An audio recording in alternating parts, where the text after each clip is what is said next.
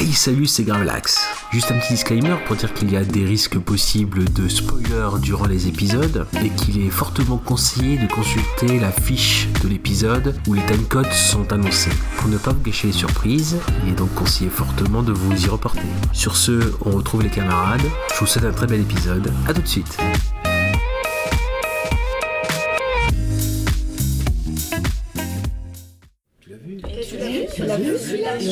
Tu l'as vu Tu l'as vu Tu l'as vu Et celui-là, tu l'as vu Ouais, tu l'as vu celui-là. Ah, ah mais tu l'as vu Eh, tu l'as vu Tu l'as vu Alors, tu l'as vu Hey, tu l'as vu Et celui-là, tu l'as vu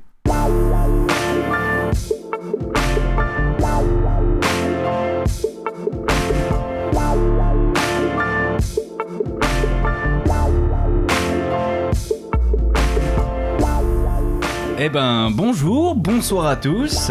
Vous êtes bien sur euh, Tu l'as vu, le podcast ciné intergénérationnel. Oui, parce qu'il y a des vieux. Il y a des jeunes, il y a des vieux. C'est ça aussi euh, la société, la belle vie en société. Je suis accompagné ce soir autour de l'apéro de Gravelax, bonsoir. Et de Gooby. Salut J'espère que ça va très bien pour vous. Nous, aujourd'hui, on est parti pour la première émission euh, Movieland. On a appelé ça comme ça, enfin basique, quoi, comme le jeu de société sur lequel euh, on choisit euh, les films. Et on va revenir comme euh, la saison précédente, c'est-à-dire qu'on va choisir une main innocente qui n'a pas fait son boulot. Il préfère prendre l'apéro. Bon, bah, en attendant qu'il écrive, on va essayer d'improviser. Donc ce soir, je vous ai concocté un, un roulé de jambon avec euh, du fromage italien. Donc c'était de la mozzarella.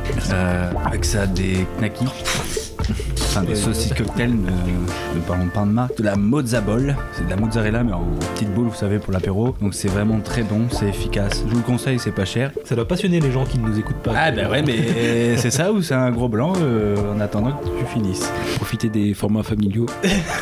Oui, oui, parce que pour euh, un paquet de format familial de, de saucisses cocktail, vous en avez, pour le prix d'un, vous en avez deux. Donc c'est cool. Et enfin, les tomates cerises. Oui, parce que les tomates cerises, sans tomates cerises, euh, il n'y aurait pas de, de fruits et légumes.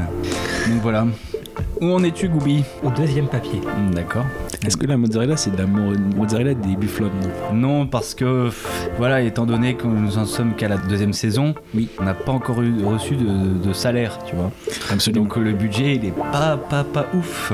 Donc en attendant, bah, ça sera du Carrefour et puis bah, bientôt on passera sur euh, la Galbanie peut-être. et puis Voilà, on- la Galbanie. Eh, et puis voilà, ouais, bah, c'est vrai que la bouffe, il n'y a rien de meilleur. La burrata, euh, oh là là, la burrata. Ouais. Ah, Ocha, hein, si vous nous entendez, monétisez notre podcast. On a fini les petits papiers. Ah là là là là là là. Voilà, Donc, donc. tu, tu peux euh, reprendre la présentation en disant on fait comme la saison perse. donc je dois tout recommencer là? Non, non, mais à partir de. euh, Ouais, de la repart- mozzarella. Donc.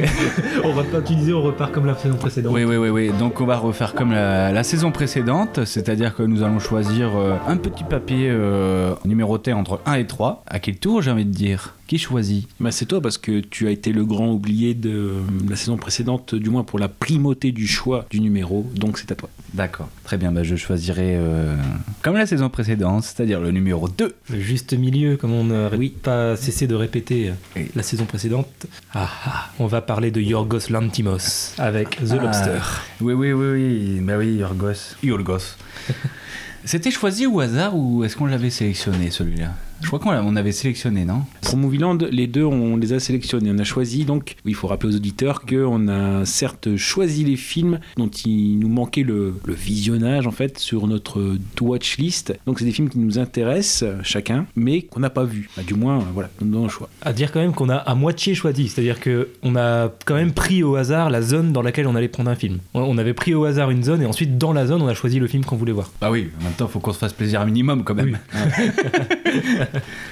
Donc, ce qui fait que contrairement aux saisons précédentes, voilà, nous n'avons pas vu avant le film que nous, avons, nous allons proposer dans le podcast. C'est des films qui nous interrogent, qui nous interpellent, dont on a voilà, entendu la réputation. Et finalement, bah, dans la vie d'un cinéphile, euh, on peut pas tout voir. Donc, euh, l'émission est l'occasion donc euh, de pouvoir voir ces, ces films. On a le, le risque d'être déçu par les films que nous avons choisis, mais nous allons quand même en parler. Il faut savoir ici, c'est The Lobster, choisi par Casa. C'est ça, The Lobster de euh, Lantimos, donc film sorti en 2015. Il s'agit s'agit d'une euh, dystopie sur, euh, sur la vie de couple. Nous sommes dans une société où le célibat est interdit. Je peux pas être plus clair. Euh, dans ce cadre, les célibataires sont envoyés à l'hôtel. L'hôtel avec un grand H parce que c'est c'est présenté comme tel, c'est c'est un hôtel. Et dans cet hôtel, les célibataires sont chargés de trouver l'amour en 45 jours. Au premier regard, l'endroit paraît être idyllique. On dirait comme euh, un lieu de thalasso. Cependant, on n'est clairement pas en vacances là. Si le délai des 45 jours est dépassé, le célibataire est transformé en animal. C'est dur, mais ça va, ils ont quand même le choix. Colin Farrell s'imaginera par exemple en homard, d'où le titre, The Lobster. La froideur et l'absence d'émotion sont les éléments qui frappent le plus dans ce film. La froideur est présente dans les plans fixes et la couleur euh, désaturée. C'est ça, hein c'est ça le terme technique, hein, désaturé. Désaturé, tout à fait. Merci Gobi, je voulais savoir si savoir.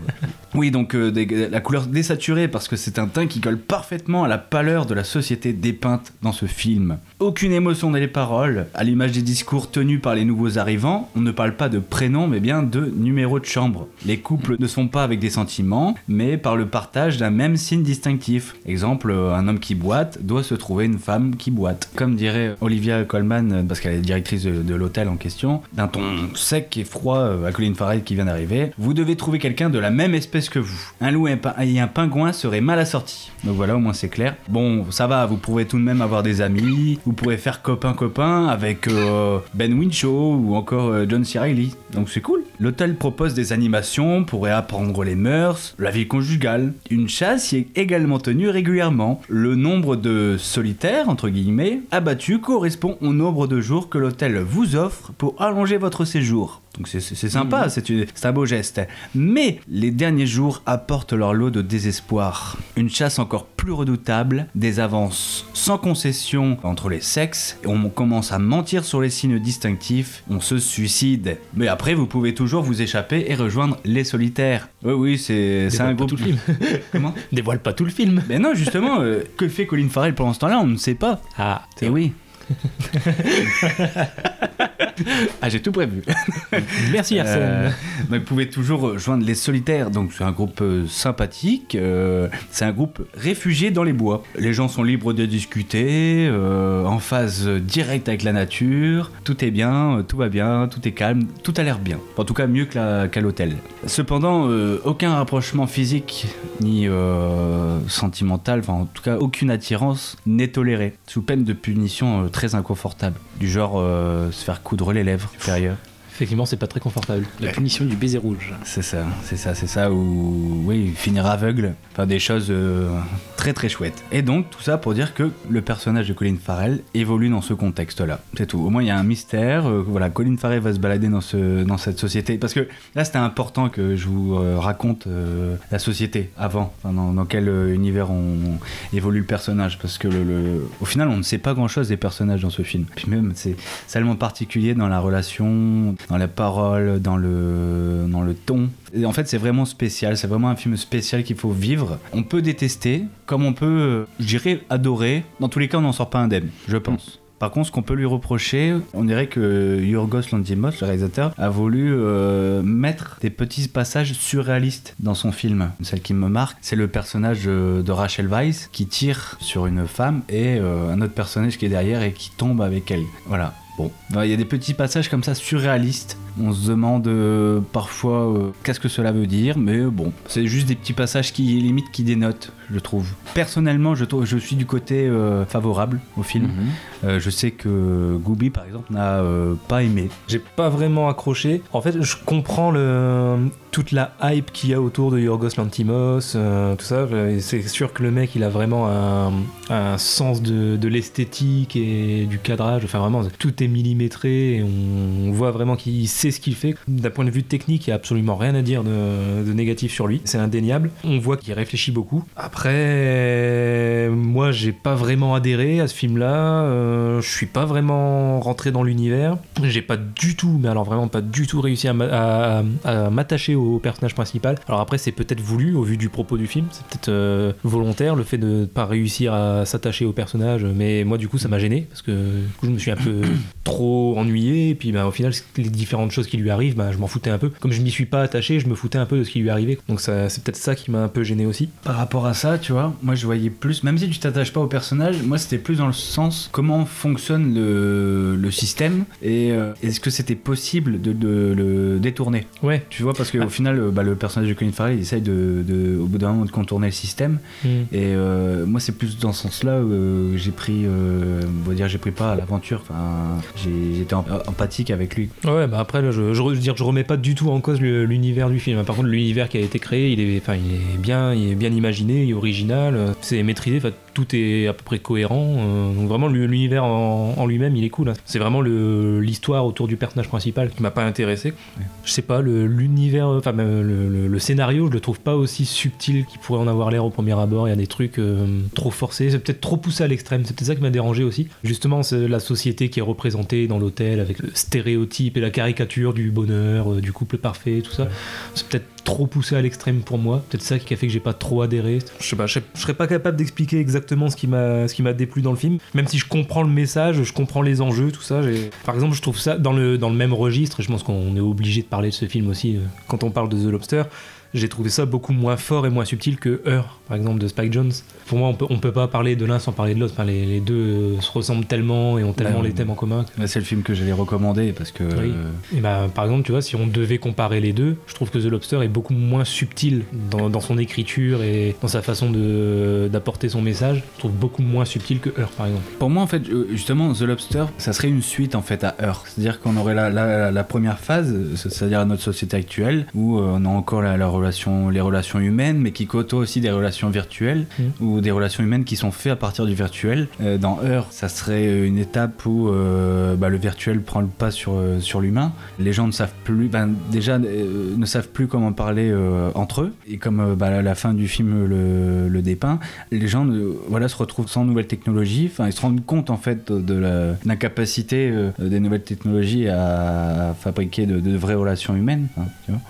Et du coup, on peut voir The Lobster comme euh, bah, on est dans une société où voilà, il n'y a plus du tout de nouvelles technologies. Les humains se sont dit bon, allez, on arrête euh, les ordinateurs et tout ça, et on va se, va se voilà, de nouveau se tourner vers, euh, vers nous les humains, mais juste les humains. Sauf que le problème, c'est qu'ils ont perdu toute notion de sociabilité, tu vois. Mhm. Et du coup, j'ai perçu euh, le- la société dépeinte dans, le, dans The Lobster comme celle-là. Pour moi, c'est voilà, c'est une sorte de Ah suite, euh, voilà, Ça se tient. dystopique. Limite, tu pouvais faire un coffret, euh, tu sais, ça pourrait, être, ça, pourrait coller. Après, bon bah voilà, euh, The Lobster, c'est pour les personnes aussi qui aimeraient par exemple Black Mirror, mais Black Mirror sans les, justement la nouvelle technologie. Bon, on pourrait coller du coup de la même manière, c'est-à-dire, bah, qu'est-ce qui se passerait si la nouvelle technologie aurait complètement disparu et que les humains se retrouvent bah, face à eux-mêmes, ça deviendrait euh, un chaos comme dans The Lobster. Donc voilà, en fait, c'est pas, c'est une dystopie, mais encore plus forte que dans Heure. Et c'est justement pour ça que euh, je comprends que certaines personnes ont du mal avec le. Je pense que ouais, c'est peut-être un peu trop exagéré, quoi, mais c'est plus dans une. Ouais, c'est peut-être ça qui fait que j'ai moins accroché aussi. Je me suis peut-être moins identifié au personnage parce que c'est trop dystopique Ouais. par rapport à Heure. Bon, il y avait déjà ça, mais c'est vrai que Heure, c'est quand même beaucoup plus proche de, de notre réalité. Peut-être pour ça que j'ai préféré celui-là. Bon. Mais voilà, encore une fois, je remets pas en cause The Lobster. Comme je dis, c'est, dire, tout est cohérent, la réalisation Ah est ouais, top ouais. et l'univers créé, enfin tout est maîtrisé. Donc euh, je remets pas en cause. Le, le film est vraiment bon. hein. Là, c'est vraiment c'est personnel. Quand je dis que j'ai pas aimé, c'est voilà. Moi, j'ai pas adhéré. Après, objectivement, c'est oui, c'est maîtrisé. En fait, c'est le genre de film aussi. euh, après, Garvalex, il parlera quand même parce qu'il Ouais. a pas parlé depuis le début euh, et j'ai peur qu'il s'endorme. On prend sa place un peu. C'est lui qui parle tout le temps. Ouais, c'est bien. Je vais prendre un petit roulé. Ah, t'as perdu ton. Ah non, c'est bon, il a retrouvé son cure-dent. euh, et vos dernières choses. Ah, je je l'ai perdu, je crois. Ah, moi j'en ai une en attendant pour patienter pendant que tu retrouves. Euh, Léa, c'est doux, c'est pas possible là. Je- J'enfonce des portes ouvertes, mais. Bah là, en plus, euh, le, son personnage ne l'arrange pas. en plus, c'est vraiment. euh, voilà, il- en fait, la particularité de ce film, c'est que bah, tout le monde est neutre. Les émotions sont annihilées. Hmm. On n'a plus rien, quoi. Tout le monde a le smiley euh, neutre. C'est vraiment ça. Il n'y a aucune exclamation et les personnes se parlent bah, de manière. La discussion est plus un aspect pratique qu'un aspect social. Je sais pas comment expliquer ça. On va pas dire oui, euh, vas-y, euh, ah t'aimes bien les spaghettis? Bah non, c'est plus euh, ah t'aimes les spaghettis, moi aussi, viens on se marie. voilà, enfin, c'est vrai, tout est à l'état euh, utile, pratique. Enfin voilà. Ou est-ce que tu sais combien pèse un ballon de basket? Oui. oui. bon. Une balle de tennis, est-ce que tu sais combien ça pèse? Bonne discussion. Un ballon de basket pèse entre 550 et 650 grammes. Tu le savais? Non, je ne le savais pas. Ouais. Le poids varie entre les hommes et les femmes, mais en gros c'est ça. Tu connais le poids d'un ballon de volley Non, mais j'aimerais le savoir. Voilà, donc, et toi, Gravelax, alors, qu'est-ce que t'en as pensé bah, Moi, je suis plutôt du côté favorable, mais dans le sens où, alors je sais pas si c'est enfin, je- c'est un hasard, mais il se trouve que j'ai j'avais commencé ce film, on va dire, euh, tard dans la soirée, c'est-à-dire que pour moi, c'est tard, c'est 21h. hein. Parce que après, j'ai les pads. Non, non, mais j'avais commencé dans vers minuit, et puis, euh, bon, ce qui fait que j'ai coupé pile au milieu, donc c'est ça doit être vers 55-58 minutes. Et il se trouve qu'en fait, que c'est un film quand même qui est divisé, on va dire, en deux parties pour le personnage de, de Colin Farrell, et il se trouve que bah, c'est comme si j'avais vu deux mini-films, parce que finalement, même si les deux sont liés, euh, c'est c'est deux, deux situations différentes du personnage de, de Colin Farrell, ce qui fait que j'ai étudié en fait ce qu'avançait chacune des deux parties. Et dans la première, là où tu as raison, enfin tout à fait raison, c'est euh, le truc assez bizarre d'avoir une société qui est basée sur le couple, mais euh, sur le couple fonctionnel ou, Voilà, ça- ou, ou administratif et pas affectif. En fait, toute trace d'affection, elle a disparu. Et on voit même que on commence avec un personnage qui est perdu parce que enfin, il se fait jarter par sa femme au bout de, de 11 ans, quelque chose comme ça. Et même quand on lui redemande de faire un bilan sur euh, sa situation homo-hétéro, bah, on voit quand même qu'il a une hésitation. Bon, il finit par dire ouais, hétéro, mais euh, voilà, enfin, le côté affectif, il a du mal à se remémorer. Et ensuite, tout ce qui est dans dans l'hôtel, la- les bons modèles pour inciter les gens à être en couple, on voit ce que c'est. C'est euh, éviter une agression, c'est euh, éviter d'être étouffé à table euh, pour d'avoir d'avoir la, la méthode Emlich. Qu'est-ce qu'on a d'autre? À l'accouplement. voilà, couplement, enfin, ouais, on rappelle un petit peu le par frottement des, des femmes de chambre euh, ce que c'est que le, le truc affectif, mais enfin le, le lien affectif, mais bon, on comprend tout à fait le décalage entre côté où on a une obligation d'être en couple, mais sans lien affectif, c'est juste de, ouais, de, du statistique ou de l'administratif de lier les gens ensemble. J'ai bien aimé, c'est ce côté-là décalé où euh, bon, on arrive quand même à comprendre un petit peu où ils veulent en venir et, euh, et les principes de la société. Et c'est vrai que tout ce qui est démonstration, etc., mais même, même c'est un peu bizarre, c'est-à-dire que le côté cru où euh, ce qui doit faire réagir un personnage, bah, ça devient classique. On pense à la femme au biscuit quand ils partent à, à la chasse avec euh, Colin Farrell et elle lui dit bon bah Oui. entre guillemets de façon assez froide elle se vante de ses qualités sexuelles elle lui dit si elle trouve pas un partenaire elle va se, se jeter par la fenêtre mais ça lui engendre aucune émotion on voit jusque là et après justement c'est ça c'est à dire que quand on est de l'autre côté on peut penser que c'est l'opposition c'est les chassés c'est les, pauvres entre guillemets ou le côté un peu manichéen et en fait pas du tout parce que finalement ils ont leurs propres règles aussi ou euh, bon, le supposément euh, contraire c'est de au lieu d'être en couple c'est d'être seul parce que forcément tout contact est, interdit et finalement on voit comment euh, deux personnes qui en théorie ont été travaillées par la société pour être déchargées d'émotions réussissent justement à réinventer un code qui peut pas forcément un code parlé mais pour pouvoir communiquer et pouvoir se montrer leur affection aux yeux de, de tous et de toutes donc c'est euh, plutôt le fait d'avoir vu le film en deux parties bah, c'est comme si dans les deux parties il était opprimé de toute façon Ouais. à partir du moment où il y a une règle, euh, enfin, du moins il y a cette volonté de l'hégémonie de quelqu'un, bah voilà forcément on- ça va pas. Et d'ailleurs on voit le, même l'hypo- l'hypocrisie de ce système quand euh, il y a un raid euh, sur l'hôtel, que la directrice et son mari sont pris en otage et puis finalement on voit que soi-disant ce couple qui doit être uni, quand on dit au mari est-ce que vous pouvez vous passer de votre femme? Bah, ouais, Au final oui.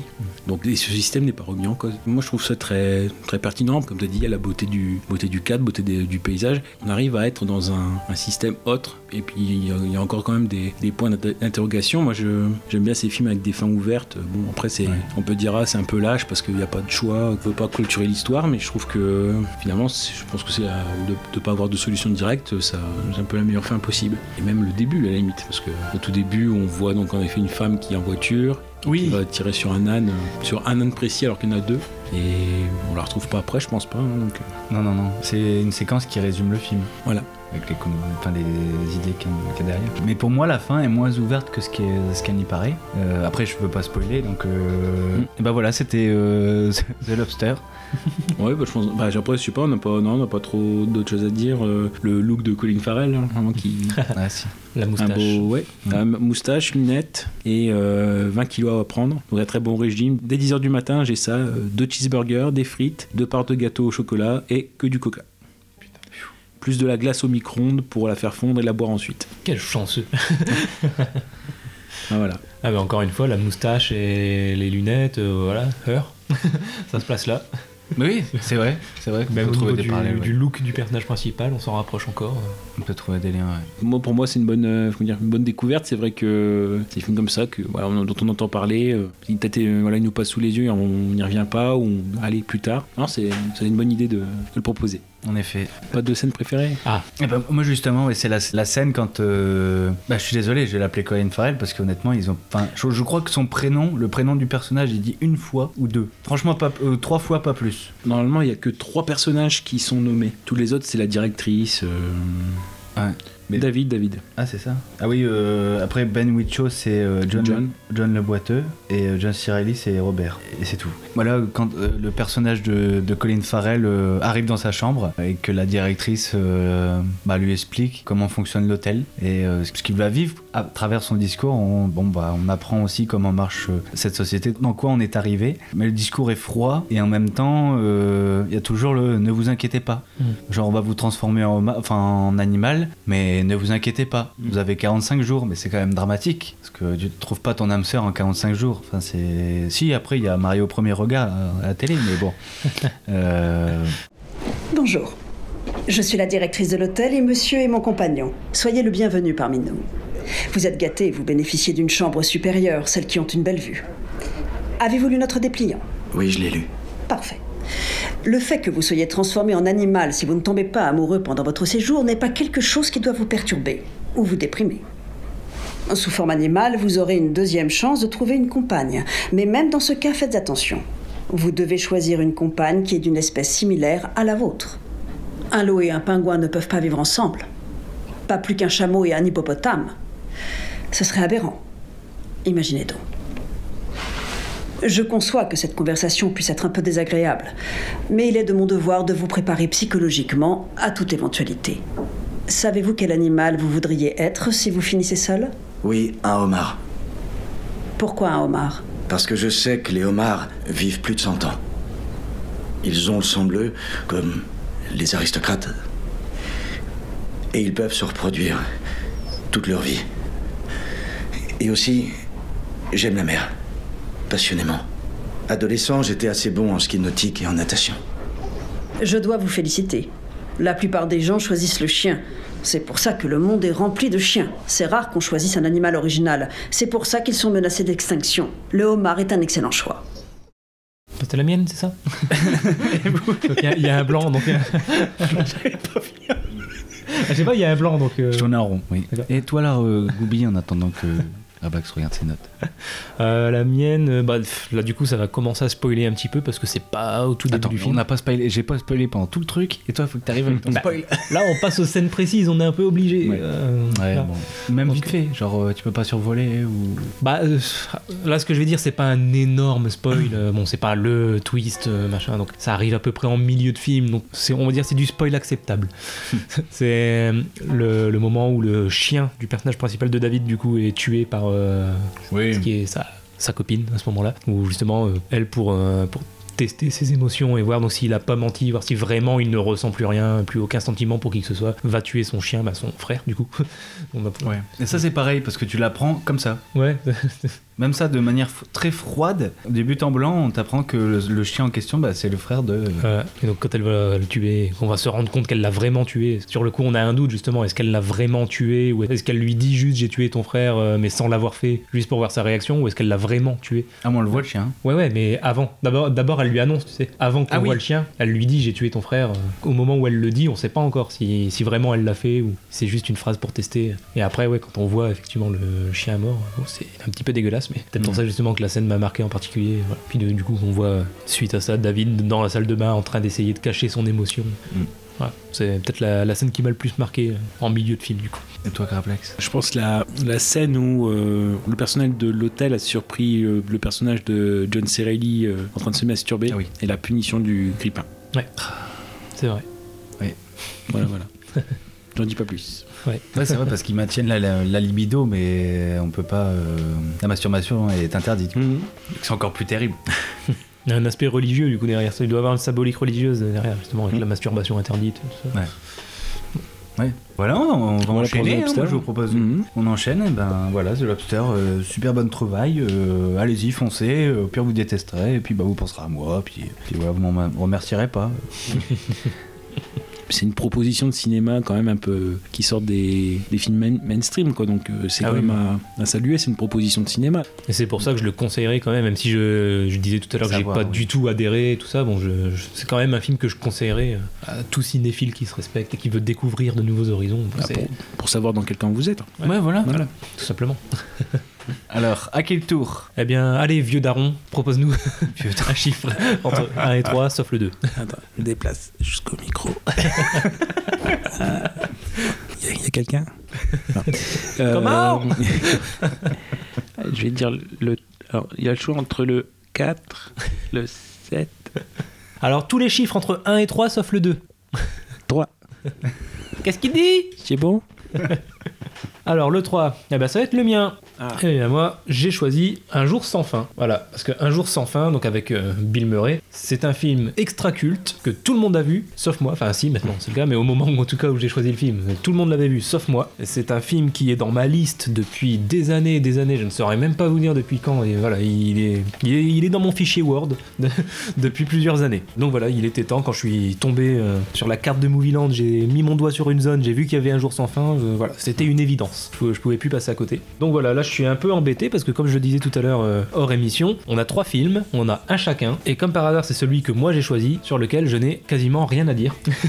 et c'est ça qui me pose un peu problème, c'est que C'est embêtant. c'est c'est celui qui m'a donné le, le moins d'arguments. euh. Bon, je vais, je vais quand même présenter le film pour ceux qui l'auraient pas vu. Ceux qui seraient comme moi il y a encore quelques jours n'auraient toujours pas vu ce film. Donc j'ai pas les noms des personnages, donc on va dire Bill Murray. Bill- Connors. Voilà, Phil Connors, merci. Phil Connors, euh, donc euh, Monsieur Météo, à la télé. Il va avec euh, sa productrice et, son, associé, son, son, collègue, son caméraman, va se rendre assister euh, le jour de la marmotte. donc euh, voilà, il- dans, dans une ville où il y a une sorte de, de cérémonie, enfin de, de petit événement chaque année, le, le jour de la marmotte. Donc il y a euh, une prédiction, un petit peu le- l'équivalent de, de Paul Le Poulpe chez nous il y a quelques années, qui faisait donc des pronostics sur le football lors de la Coupe du Monde. Et ben voilà, là c'était la marmotte qui, elle, selon va en gros prédire euh, si oui ou non, enfin l'hiver va durer quelques jours de, enfin quelques semaines de plus, selon la, façon dont elle va se lever, se réveiller. euh. Donc euh, lui, il va assister à, ça avec son caméraman et sa productrice. Et dans son hôtel, il va se réveiller donc le jour de la marmotte plusieurs fois.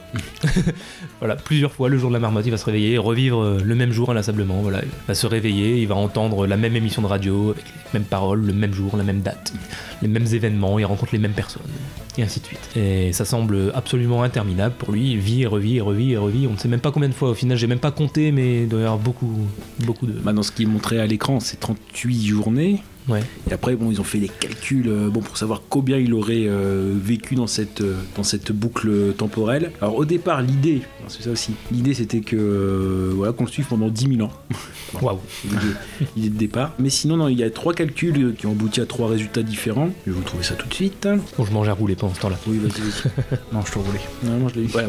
Donc, selon un premier site, il aurait passé à peu près 8 ans et 8 mois. Un autre, donc en effet, calcule, et c'est souvent ce qu'on retrouve, 4576 jours, donc 12 ans, 6 mois, 12 ans et demi. Et il y en a un dernier qui euh, parle de, donc, de 12 000, euh, 12 400, euh, donc 34 ans, parce que euh, ils, ont- ils se sont basés sur les talents que Phil Connors développe, donc apprendre à bien jouer au piano, apprendre à faire de la sculpture sur glace, donc euh, ça prendrait 34 ans en total. Wow. Mais sinon, ce qui est avancé, c'est 12 ans, généralement. 12 ans et demi. Eh ben, donc euh, on peut dire qu'il connaît cette journée par cœur. hein, à force, euh, ça y a pas de souci là-dessus. Ouais, au final, bon, euh, pour faire euh, très rapide, ce que j'en ai pensé, c'est que c'est une bonne comédie, mais voilà, pour moi ça s'arrête là. Parce que je sais que le, film a quand même un statut, euh, comme je disais, extra culte. Voilà, tout le monde connaît, tout le monde l'a vu, tout le monde en parle, euh, comme si c'était une des meilleures comédies du monde. Et moi, bon, je voilà, je l'ai trouvé sympa. Bon, j'ai ri plusieurs fois. Euh, Bill Murray, c'est vrai qu'il est, il est absolument génial dedans. Un rôle qui vraiment lui, lui colle à la peau. Il a vraiment la tête de l'emploi. C'est vraiment le mec qui prend les gens de haut. Excellent dans, ce rôle, vraiment. Mais voilà, c'est une comédie du coup que maintenant j'ai vu une fois. Je sais pas si je la reverrai. Euh, je trouvais ça sympa, mais très classique quand même dans le scénario. Il n'y a pas grand chose qui est inventé. Enfin, c'est un film de boucle temporelle, euh, vraiment typique Et je pense que même au moment où il est sorti, bon, il y avait déjà eu des films euh, sur les, les boucles temporelles auparavant, et voilà, euh, de ce point de vue-là, il a rien inventé, si ce n'est peut-être le fait justement d'en faire une comédie. Peut-être, euh, c'est vrai que des, des films sur des boucles temporelles, on n'en voit pas beaucoup sous la forme comique. Bon, il y a peut-être ça de nouveau, ça d'innovant, et de ce point de vue-là, c'est plutôt réussi, mais ouais, rien de révolutionnaire, et voilà, pour moi, c'est la comédie sympa, c'est tout. Pour moi, ça s'arrête là. Après, j'ai vraiment pas grand-chose à en dire. Peut-être petite anecdote que j'arrête pas de vous balancer depuis quelques jours, mais il faut que je le place à un moment donné. il y a un moment où le, le personnage donc de Phil Connors va voir un psy. Ah oui. va voir un psy et j'ai été absolument choqué parce que mes proches le savent. si, mes, si mes proches m'écoutent, je suis euh, très fan d'Adrien Brody et, et quand j'ai vu donc celui qui joue le, le rôle du psy, je me suis renseigné après, il s'appelle David Pasquesi et euh, le mec c'est littéralement le portrait craché d'Adrien Brody, mais vraiment le sosie typique et à tel point que même moi qui suis très très fan d'Adrien Brody, j'ai été obligé de vérifier si c'était pas lui quand il était plus jeune et en fait euh, non, qu'en termes de date de toute façon ça correspondait pas donc euh, au, moment où le film est sorti, Adrien Brody devait avoir euh, je sais plus, 19 ou 20 ans donc euh, c'était pas possible parce que le mec était un petit peu plus vieux que ça quand même. Mais voilà, il a fallu que j'aille vérifier et j'ai rarement vu un, tel sosie dans un film. Voilà, ça c'est la petite anecdote euh, sympa parce que j'ai rien à dire donc, euh, donc euh, du coup je dis ça. donc euh, voilà, donc euh, peut-être que vous avez plus de choses à dire dessus peut-être. Je sais que Casa, par exemple, je sais qu'avant que je vois le film, toi, tu me l'as conseillé de- depuis le temps qu'on se connaît, donc depuis 5 ou 6 ans maintenant, tu as dû me le conseiller peut-être à peu près 20 fois. Mais oui, parce que je te conseille tous les films de Bill, avec Bill Murray. Ouais, c'est vrai. J'adore Bill Murray, moi. Mais, mais euh, celui-là en particulier, je sais que tu m'as dit à peu près au moins 20 fois, il faut absolument Oui, que tu le vois. oui, parce que c'est un classique et parce qu'il y a Bill Murray. Mais non, bah, à partir du moment où il y a Bill Murray, bah, souvent les films sont, sont super. Oui, bah après, c'est ça le problème, c'est que ça peut paraître classique, mais après, il faut se dire que justement, à partir d'un concept euh, vraiment de base, bah, Mhm. comme le dit son, le- son titre, c'est un jour sans fin qui se répète tout le temps pendant 1h40, je crois. Mhm. Et il faut le faire, Ouais, sans que ça te paraisse euh, ennuyeux. Mhm. Et il arrive quand même à tirer le concept pendant 1h40. Et, et justement, après ce film, bah, tu te dis, bah, pff, tu peux plus rien faire. Mais je veux dire, par exemple, Et- ce que je trouve euh, classique, c'est que l'histoire, après, elle tombe dans tous les stéréotypes de la comédie typique, voilà, avec l'histoire d'amour, lui qui va essayer de séduire, euh, machin. Bon, c'est... Dans n'importe quelle comédie, tu vois ça, quoi. Je veux dire. Oui, mais justement, t'as le jeu de. avec les... le montage. Tu sais, au moment où euh, il arrive, et puis, euh, par exemple, euh, oui, moi je préfère euh, trinquer, par exemple, à euh, La paix dans le monde. Ouais. Ah, il fait Ah. Puis là, t'as cut, et puis hop, euh, la scène recommence. Mhm. Et ça recommence au moins plusieurs fois, et là, tu te rends compte que euh, il est capable de. euh, bah, il recommence à chaque fois ses journées pour conquérir euh, la fille. Mais. euh, Ah oui, mais c'est réussi, hein, comme je disais, malgré, malgré ce que je dis, le côté classique tout ça, j'ai bien aimé. hein, c'est, juste que je, je trouve qu'on en fait trop en fait. Je trouve qu'il a, il a vraiment ce statut de, de comédie absolument incroyable qui fait partie des meilleures comédies de l'histoire, machin. Et, et je, je trouve que c'est peut-être un peu, un peu sur, sa, sa réputation est peut-être un peu trop surfaite. C'est ça je trouve. Mais, il est bon. Euh, vraiment, j'ai passé un bon moment hein, devant le film. Ça, je dis pas, j'ai, bien rigolé, mais bon, je, je l'ai pas Mais, trouvé aussi. ouais, je pense. euh, de toute façon, on avait déjà eu cette discussion-là quand on avait parlé de, de Seven. C'est Ouais. vrai- C'est vrai que euh, Seven aussi, tu l'avais découvert euh, récemment. Et c'est vrai que entre temps, il y a eu des, des calques. euh, et ce schéma, il s'est reproduit, parfois même en moins bien. Mais on connaît ce type de schéma au fur et à mesure du temps. On prend, euh, je sais pas moi, Edge of Tomorrow avec euh, Tom Ouais. Cruise. On est sur ça aussi. Bon, à part que c'est autre, une autre histoire, mais c'est le même principe. Et je pense que ça, c'est le fait que, voilà, à force, c'est une formule qui a été décalquée. Mais quand il est sorti, euh, il y avait certes des, des films de boucle temporelle, mais euh, ouais, sur- en effet sur le ton de la comédie, même si c'est quand même beaucoup plus, enfin beaucoup plus euh, nuancé, parce que justement, par exemple, le, éventuellement le réalisateur Harold Ramis, il avait prévu éventuellement Tom Hanks, mais il a dit le problème, c'est que Tom Hanks, il est trop gentil. Ouais. Il pourra pas aller, faire- enfin, il peut faire différentes palettes, mais les gens sont pas habitués à le voir pour une comédie justement. Ouais, Travolta éventuellement aussi, bon voilà. Mais en effet, C'est ce qu'on voit ici. Enfin, euh, Phil Connors, il passe sur différentes étapes selon la situation. C'est-à-dire la situation, au départ, il, dit bah tiens, je vais m'en amuser parce que quand on n'a rien à craindre d'une journée, qu'on vit tout dans la même journée, on peut faire euh, tout ce dont on a envie. Donc en fait, il y a une première phase où il fait toutes des conneries. euh, il sort avec toutes les femmes. et après, par contre, peu à peu, bah, on voit que c'est une, situation à l'inverse qui le désespère. Donc on a une phase plus sombre. D'ailleurs, ils ont adouci cette, cette partie-là parce que, entre guillemets, quand il se suicide, quand. Voilà, en fait, il y avait eu différentes euh, choses où éventuellement il voulait torturer un petit peu, voire. euh, des trucs beaucoup plus, beaucoup plus sombres. Ça aussi, ils l'ont minoré. Mais euh, en fait, ils ont fait quand ils ont fait le, schéma là, ils ont dit que pour beaucoup, c'était aussi différentes phases du deuil. Ils sont partis sur une, un écrit, enfin, de Elisabeth Kubler-Ross, donc le, le déni, la colère, la négociation, la dépression et l'acceptation. Donc en fait, euh, pour beaucoup, bah, ils, ont, ils ont pris ce modèle-là pour euh, les progrès entre guillemets de, de Bill Murray, le, le, le processus tout au long. Et elle fait que cette situation, elle lui amène différentes, euh, différents avantages et inconvénients. Et on voit même la première fois où il y a quand même une morale, c'est la première fois où il fait tous ses gestes pour attirer Andy McDowell. Bah, finalement, il y a peut-être une des premières fois où il est sincère et il est de doigt de conclure comme dirait Jean Claudius. Après, justement, c'est cette nuit où il a failli euh, conclure parce qu'il était sincère. On voit qu'il fait des décalques de cette soirée-là. On voit quand il jette dans la neige, euh, bah, on voit qu'il fait exprès de mal tomber, etc. Ou c'est un peu trop. Ou ouais, ah oui, euh, genre, j'ai super envie d'avoir des enfants aussi. Ouais, puis tu vois que la euh, taille de neige, ah, si c'était mes enfants, est-ce que oui, vous allez vous faire adopter et tout ça? Donc euh, bon, on voit que c'est c'est trop. C'est merveilleux, ça, ça me replonge en enfance. Moi aussi, c'est amusant. Oui, et c'est une distraction saine. Je trouve que ça manque dans le monde d'aujourd'hui. Pas toi? J'ai tellement hâte de faire ça avec mes propres enfants.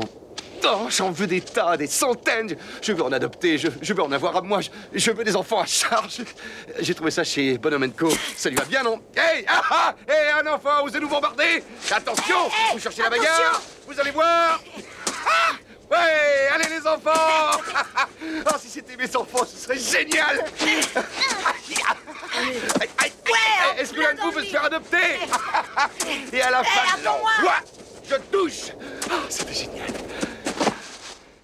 On voit que euh, bah, ce calcul, cette manipulation pour arriver euh, à ses fins, bah, ça marche pas. Donc il y a quand même une morale et euh, le côté un peu plus sincère aussi. euh, voilà. De toute façon, tant que c'est pas sincère, là, il sort pas de cette boucle en fait. Donc euh, c'est beaucoup plus nuancé. Et puis bah, ce que je dis, je pense que le, le fait de, à l'époque, euh, voilà, c'est un classique pour l'époque, euh, à l'époque de sa sortie. Puis finalement, le fait que ça a été euh, photocopié plusieurs fois, euh, ouais, ça fait que ça le rend moins original. Et le découvrir maintenant, euh, certes, c'est une bonne chose, mais ça donne pas envie de- d'y revenir. Donc, il y a deux choses immortelles dans ce film, c'est euh, Bill Murray et, et, euh, la, la chanson de Cher. Oui, oui, et Cher. euh, voilà, tu l'entends, euh, déjà elle te reste en tête. Limite, t'en as marre. t'en as marre comme l'une euh, d'écouter. Mais oui, elle restera tout le temps. C'est pour ça que pour moi, c'est une référence quand même. Enfin, parce qu'il a posé vraiment. euh, voilà, il a exploité le, le- le- le concept à, à fond. Et c'est très dur de, de faire mieux. Après, c'est sûr qu'au niveau, comment dire, romantique, oui, oui, je suis d'accord avec toi. euh, Il n'y a rien de nouveau, quoi. Enfin, puis même, c'est très, euh, très cliché. Mais heureusement qu'il y a Bill Murray. quoi. non, mais. Ça va devenir un running gag. Ah, mais il y a Bill Murray.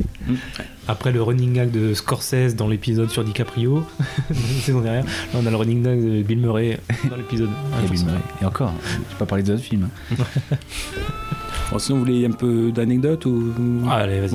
Oui, il y en a plein. Je, je crois qu'il y en a plein d'anecdotes. Ah, Il y en a plein, puis bon, il y a d'autres euh, podcasts qui ont déjà fait euh, un épisode sur euh, Un jour sans fin. Je vais essayer de prendre de, de l'inédit. Euh, déjà, en effet, le fait qu'au départ, on- le script, il pouvait euh, faire que euh, dès le départ, on n'était pas prévenu que euh, Phil Connors était piégé. C'est-à-dire que dès le départ, il était piégé dans la boucle. Il n'y avait pas cette introduction et on était surpris en même temps que lui de, de voir qu'il était prisonnier de la boucle. Éventuellement, il y avait une autre fin où, une fois qu'il lui-même était sorti de la boucle, c'était le personnage d'Andy McDowell, Rita, qui était elle-même dans une boucle à elle. Ça, ça aurait pu être cool, je trouve. Que les deux soient dans une boucle et que. Ah, au moment où lui n'est plus dans une boucle, elle, elle l'est. Ah ouais En gros, au moment où il a réussi à la pécho, elle, euh, elle, elle est dans une boucle temporelle. Ouais, mais lui au final, il se retrouve avec qui Il la pécho. Et du coup, il est plus avec, il est pas avec, vu qu'elle elle est dans un dans une boucle. Tu vois ce que je veux dire? Ah, c'est ça le problème des films avec boucle temporelle. Ah, c'est les paradoxes temporels. Oh là là. Donc et ça, il y a le, le personnage de Bill Murray de, de, il devait psychoter et traquer la marmotte dans son antre pour euh, casser la malédiction, éventuellement. Et euh, une des premières scènes où justement il veut vérifier, euh, ça doit être le deuxième ou troisième jour, s'il est euh, encore dans la boucle, c'est que avant de se coucher, il casse son crayon pour voir si le lendemain encore le crayon est cassé. Bah, au départ, c'était une scène beaucoup plus ambitieuse. Il devait détruire sa chambre, couper les oreillers, euh, pulvériser les murs, se raser la tête. Voilà. pour euh, voir s'il y a. Et puis finalement, bah, le lendemain, euh, tac, et il se retrouve encore avec des cheveux et une, une chambre nickel. Donc c'était, bon, c'était visiblement, ça avait du mal à, à se faire, donc ils ont préféré la solution plus simple de juste euh, casser le crayon. C'est le premier film de Michael Shannon, Oui. on avait dit. J'ai vu une anecdote sur le doublage en VF. Apparemment, quand il est, euh, il passe son coup de fil euh, à une sorte de, de cabine, il dit oui. Est-ce que je peux avoir mon appel ou un jeu de mots avec l'appel Est-ce que, je peux prendre l'appel? Est-ce que je peux prendre, est-ce que je peux prendre l'appel? Et là, il y a une personne qui passe, il se prend un coup de poil. ouais, sauf qu'en en- en- c'est quand euh, c'est que le doublage VF qui a fait ça. Ah oui, oui. Bah oui, qu'en anglais, c'était juste euh, est-ce que je peux avoir mon coup de fil, euh, tu vois. Est-ce que vous n'auriez pas une ligne que vous réservez aux problèmes urgents ou bien aux vedettes? Je suis les deux. Je suis une vedette qui a un problème urgent. Vous devez absolument prendre l'appel. Oh D'accord, c'est pas mal. C'est sympa. Hein, puis il y a un petit hommage à enfin, plusieurs films forcément, mais à La vie est belle, puisque bah, le sort, en fait, il est euh, déverrouillé, entre guillemets, quand il commence à neiger. Normalement, la neige, elle tombe pas à la fin quand ils sont ensemble. Bah, là, ça Ah oui. commence à neiger, donc ça veut dire qu'on est passé à autre chose. Et en fait, c'est une référence à la fin de La vie est belle. Quand la neige euh, réapparaît, ça euh, signifie pour le personnage de Georges de La vie est belle qu'il est de retour dans la réalité. Et donc là aussi, paf, la neige comme symbole du retour dans la réalité. Est-ce que bah, donc on fait la scène préférée? Oui. Alors, la mienne, c'est euh, le moment où euh, bon, donc on voit assez rapidement, euh, une fois qu'il est dans sa boucle temporelle, un personnage qui était dans la même école que lui, qu'il reconnaît, bon voilà, qui- Ned. Ned, voilà. Donc il dit ah, tu te rappelles pas de moi? Non non je me rappelle pas de toi machin. Et donc moi ma scène préférée c'est le moment où lui au, au contraire donc Phil Connors va faire semblant de, de le reconnaître quand il va le voir arriver Ned qui va en faire des caisses voilà ouais mon pote machin quand tu vas. Bon c'est à ce moment là Bill Murray il m'a vraiment fait. euh, Et puis le sort de ses bras. Tu m'as manqué si tu savais. Bah oui, voilà, c'est ça.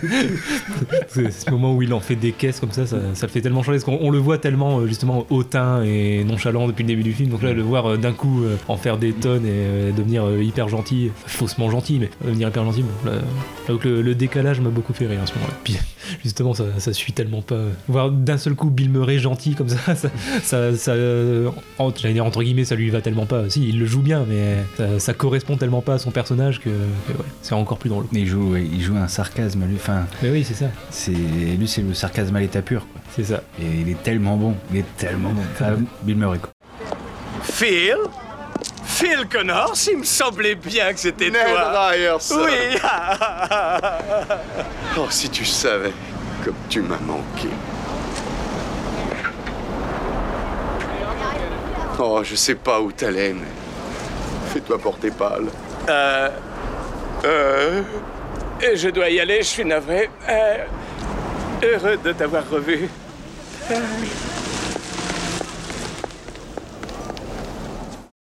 Et- non, moi, ma scène préférée, c'est euh, bah, c'est tout bête. hein. C'est. euh, Ah, vous parlez français? Et, euh, et là, il déclame une. euh, une comment dire, un vers. Ouais. Un vers de poème euh, en français. Je pourrais plus dire euh, de qui c'est. Mais tu l'as vu quoi? Tu l'as vu en VO ou en VF En VO. Ouais, je me demande si c'est pas Jacques Brel. Ah bon? Ouais. Mais oui, mais le problème, c'est ça c'est qu'il fait l'effort de parler français, mais on comprend pas. Ah ouais, ouais, c'est On horrible. comprend rien. Si, on comprend le. Ah, vous parlez français? Oui. Voilà. La fille qui j'aimerais sera comme mon frère, qui sait m'enfuira un peu chaque matin. You speak French. Voilà, c'est tout. Non, mais c'est sympa. Juste, mais non, en fait, c'est pour euh, ça, je dis ça comme ça pour, euh, pour rire. Mais sinon, c'est le tout, tout le passage de, de- de- justement de séduction. Ouais. Mais il se sert de, ce, de, ce- de cette boucle temporelle pour la séduire et euh, avec les, les différentes coupes comme ça, les, les retours en arrière et hop, euh, on va la reséduire autrement ou on va commander le même cocktail. On va, enfin, Mm. enfin voilà, ça j'ai j'ai beaucoup aimé. ouais. C'était rapide, tu sais. Il y avait beaucoup de. On dire, tu sais. Tu vois. C'est rapide, c'est fluide, c'est dynamique. tu vas tous les faire. Et toi, Gravelax Oh, il y a- beaucoup de micro-moments, mais bon, peut-être euh, c'est quand il découvre euh, vraiment qu'il peut faire ce qu'il veut. C'est quasiment, je pense, le troisième ou quatrième jour. C'est qu'il il sait faire une table de goinfre euh, à la, comment dire, au diner avec des, des crêpes, des trucs comme ça. Il fume euh, comme un pompier, il boit du café euh, à, au thermos, tout ça. Et euh, oui, donc avec Andy Manuel qui lui dit Ouais, euh, voilà, vous, vous êtes sûr de vouloir euh, voilà, prendre soin de vous. Enfin, Mm. Et donc, oui, que, euh, je suis jamais aussi sûr de moi. Puis finalement, il y avait ces scènes-là où il y avait normalement, on lui avait proposé à Bill Murray d'avoir un crachoir euh, sur le côté euh, pour euh, cracher tout ce qu'il mange. Non, non, non, c'est bon. Puis finalement, il a été, il a été malade trois jours après. voilà. Non, mais sinon, ça. Et puis, euh, non, le- dans le- la petite boucle, j'aime bien, c'est le, le passage de la douche froide.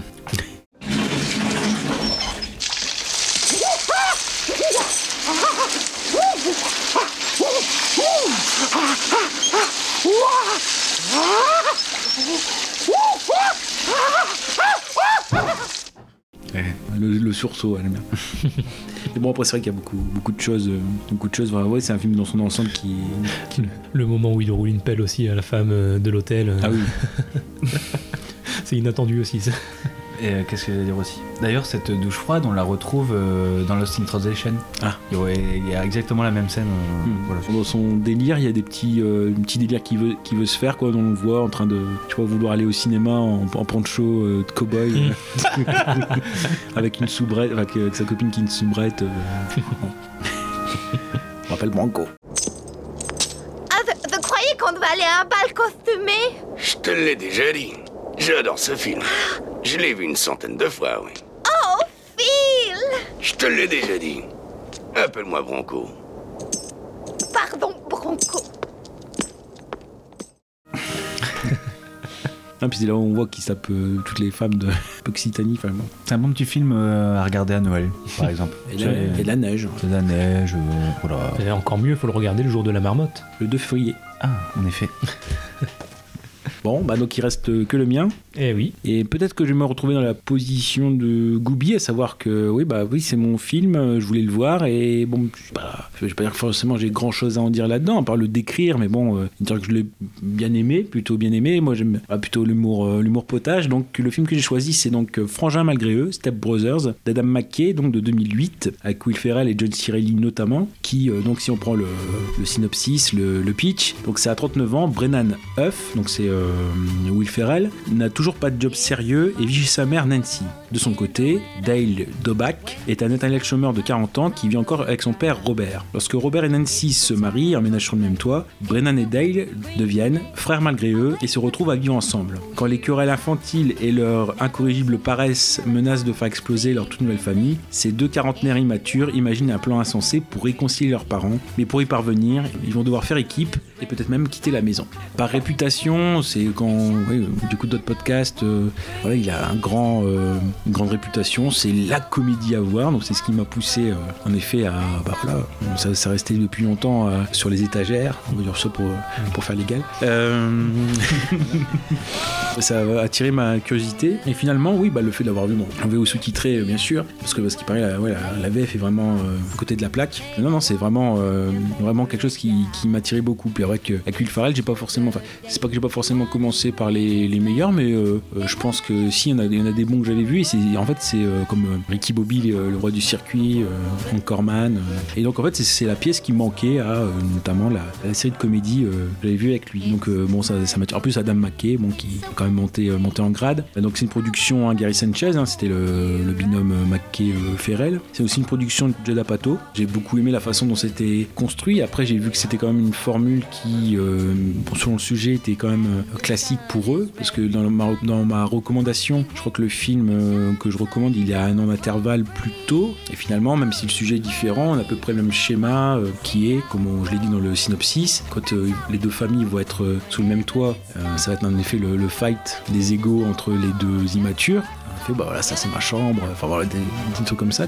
Tu peux m'appeler Dragon, tu peux m'appeler Faucon de voilà. Et euh, ouais, le- tout, tout la scène du dîner avec la, le pot de sauce, euh, finalement il veut pas en donner, donc il prend quasiment tout le pot. Bon bref, et donc en effet, donc au départ, les, des, des personnages qui sont opposés, et puis quand ils ont un ennemi commun ou un projet commun, ils s'unissent pour le mener à bien. Mais pareil, c'est-à-dire comme ils sont totalement inadaptés euh, à ce que leur âge voudrait, donc euh, peut-être avoir une famille ou, ou du moins avoir un métier, une situation, c'est comme ça, 40 ans, bah, on voit que euh, ils, ils ont jamais évolué et euh, leur perception fait que le fait de vivre avec leurs parents, forcément leurs parents étant forcément plus vieux qu'eux, ils ont un rapport euh, forcément d'Athanel plus jeune. Et euh, d'ailleurs, on voit des trucs complètement immatures, avec notamment le personnage de Dale, donc de John Cirelli, qui est complètement mytho. C'est-à-dire que oui, bah, s'ils viennent emménager avec nous, on pourra plus pisser la porte ouverte, voilà, faire des trucs de mec, tout ça. Puis le père qui fait, bah, m'a jamais fait ça. Donc, euh, bon. Ah. Donc euh, voilà. Et non, non, vraiment, entre guillemets, un côté qui, peut paraître euh, exaspérant, c'est-à-dire qu'on peut dire on plaint les parents, parce que le but c'est aussi de, rigoler, mais c'est on voit la, mère qui, euh, quand on voit les- ce qu'elle lit comme bouquin, euh, comment négocier avec son enfant, comment établir le lien de confiance, voilà, des choses comme ça. Ils sont un peu au bout de leur vie, donc on les plaint. Et puis finalement, on voit que peut-être à un moment donné où ils s'éloignent de cette part d'enfance, c'est là où ils deviennent classiques, conformistes, où oui, ils se conforment à ce que la société veut, veut d'eux. Ils ont perdu leur part de fantaisie, donc finalement, c'est, on a envie qu'ils reviennent un petit peu comme avant. Donc euh, oui, oui, c'est au-delà de la, comédie. D'ailleurs, au, départ, Adam McKay, il avait peut-être plutôt prévu un côté euh, plus dramatique à la base. Bon, après voilà, c'est Ferrell et Cirelli qui ont aussi écrit le, scénario ensemble. Donc euh, bon, ils sont partis plus vers, vers le délire. Il y a quand même des gros morceaux de délire dedans. Enfin, moi, je prends tout ce qui est la, enfin, la ligue contre le frère de, de Brennan, c'est Derek, avec la famille pseudo-parfaite. euh, voilà, puis finalement, la femme qui n'en peut plus, enfin, sa femme qui n'en peut plus, qui est prisonnière du conformisme, justement. Tout ce qui est la scène, en effet, des entretiens, parce qu'ils doivent trouver un boulot. euh, et on voit qu'ils sont en, en- smoking. euh, c'est même pas en costume, c'est en smoking. Voilà.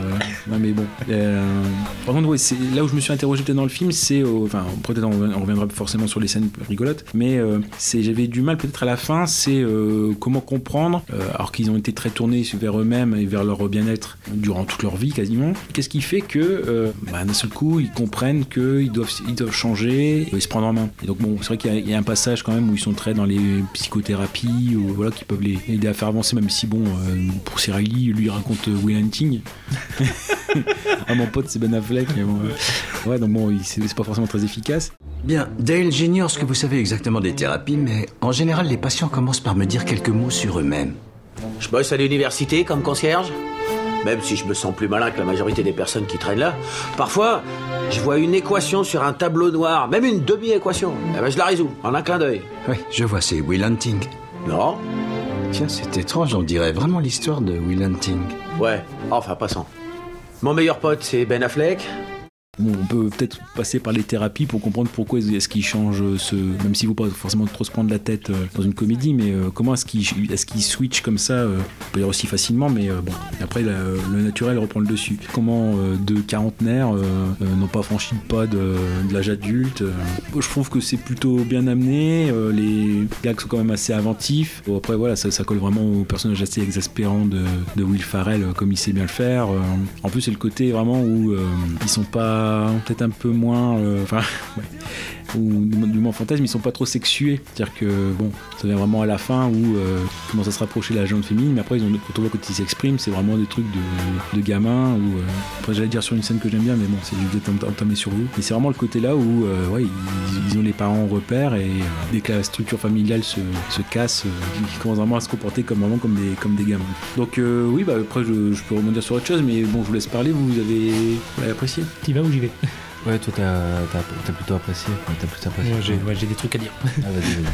Ah ouais, déjà j'avais un peu peur quand, quand t'as choisi ce film Ah oui, parce oui. que euh, forcément, euh, bon, moi c'est l'humour euh, complètement débile, c'est pas toujours mon, mon délire. On rappelle que Goubi n'avait pas aimé Rien que pour vos cheveux. Par exemple, j'avais absolument détesté. Et du coup, voilà, quand t'as choisi Frangin malgré eux, je me suis dit, oh putain.